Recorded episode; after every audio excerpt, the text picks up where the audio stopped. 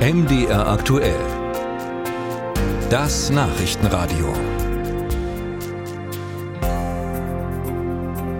Die Versammlungsfreiheit ist eines der wichtigsten Grundrechte. In der Regel muss eine Demo 48 Stunden vorher angemeldet werden, aber demonstrieren, das können wir in unserer Demokratie auch spontan, also muss nicht von irgendjemandem genehmigt werden. Das gilt sowohl für die aktuellen Bauernproteste als auch für die Demos gegen Rechtsextremismus und die AfD und noch viel mehr können wir in diesen Tagen erleben, sodass man als Beobachter fast den Überblick verlieren kann.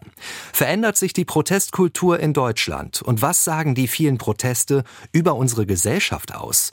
Fragen, die auch den Deutschen Ethikrat beschäftigen. Die Vorsitzende Alina Büchs ist bei uns zu Gast bei MDR aktuell. Hallo Frau Büchs. Hallo, freut mich sehr. Herzlich willkommen bei uns. Frau Büchs, Sie beschäftigen sich mit grundsätzlichen Fragen unseres Zusammenlebens. Nehmen Sie mit Blick auf Proteste allgemein etwas wahr, das es vor fünf oder auch vor zehn Jahren noch gar nicht gegeben hat bei uns in Deutschland?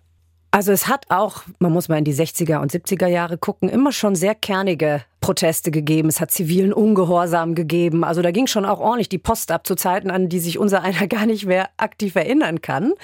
Was hinzukommt, ist, dass sich das verschränkt mit der digitalen Sphäre. Das heißt, es wird sozusagen parallel in den sozialen Medien demonstriert, wenn Sie so wollen, und auf der Straße. Und das eine äh, hat Bezug zum anderen. Also es wird aufgerufen digital, oft auch spontan. Es wird mobilisiert digital. Und gleichzeitig ist es so, dass im digitalen Raum ja auch ganz offensichtlich wirklich Bedrohung und Hetze, Desinformation und so weiter alles zugenommen haben. Und das wiederum schlägt auch durch aufs reale Leben. Ähm, das heißt, ähm, man sieht Slogans und irgendwelche äh, Aufrufe digital und dann auch auf den Demonstrationen.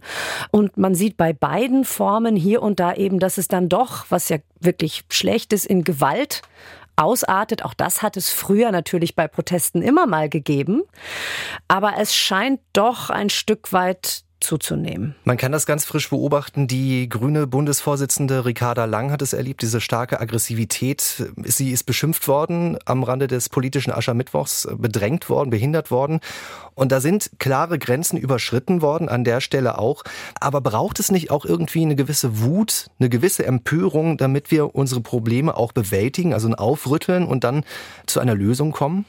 Ganz sicher. Ich würde das trotzdem noch mal anders formulieren. Wir haben jetzt wirklich seit bald vier Jahren im Prinzip Dauerkrise. Und zwar richtig krass. Also eine Krise stapelt auf die nächste. Man hat überhaupt gar keine Zeit, auch als Gesellschaft mal in Ruhe ein bisschen sacken zu lassen, zu bearbeiten.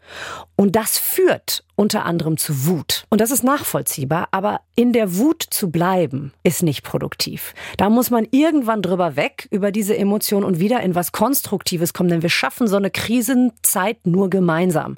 Deswegen sage ich gerne, diese Lust an der Empörung, die man überall wahrnimmt, wo man manchmal sogar auch bei sich selber, aber auch bei vielen anderen im eigenen Privatleben vielleicht wahrnimmt, boah, da schmeißt man sich fast ein bisschen gerne rein, ja? Also man lässt sich da sozusagen richtig reinfallen. Da wünsche ich mir für uns alle, dass wir uns klar machen, das ist nachvollziehbar, das kann auch wichtig sein, aber das löst gar nichts. Man muss dann aus der Empörung und aus der Wut wieder in ein maßvolleres, gelasseneres und sozusagen festeres Miteinander kommen, sonst kriegen wir das nicht hin. Und da müssen die Politikerinnen und Politiker auch ganz viel beisteuern, dass wir da auf diesen Pfad zurückkommen, denke ich. Die Medien sicherlich auch. Aber wenn wir mal auf Sie, auf den Deutschen Ethikrat schauen, wie können Sie dabei helfen, dass wir da äh, lösungsorientierter denken? Weniger in Empörung, sondern mehr in Lösungen? Also mir ist ganz wichtig, dass wir das alle machen müssen. Klar Politik, klar Medien, aber auch wir alle als Bürgerinnen und Bürger haben da eine Verpflichtung, aus dieser Dauerempörung dann irgendwann mal wieder rauszukommen. Und was wir vom Ethikrat versuchen, das gelingt mal besser, mal schlechter, so ein Stück weit vorzumachen, wie ist das denn eigentlich, wenn du in einer Runde von Leuten sitzt, die alle eine ganz schön starke Meinung haben und sich trotzdem einigen müssen. Das ist das, was wir in der Demokratie machen müssen. Wir haben wir das verlernt vielleicht auf eine, eine gewisse Art und Weise? Also da sehe ich schon tatsächlich, das liegt unter anderem eben an dieser Dauerempörung. Da hört man nicht mehr so gerne zu, wenn man empört ist. Wenn man empört ist, steigert man sich halt rein. Und was man wirklich für diese Art von produktivem Streit, produktiver Auseinandersetzung machen muss, ist wirklich zuhören.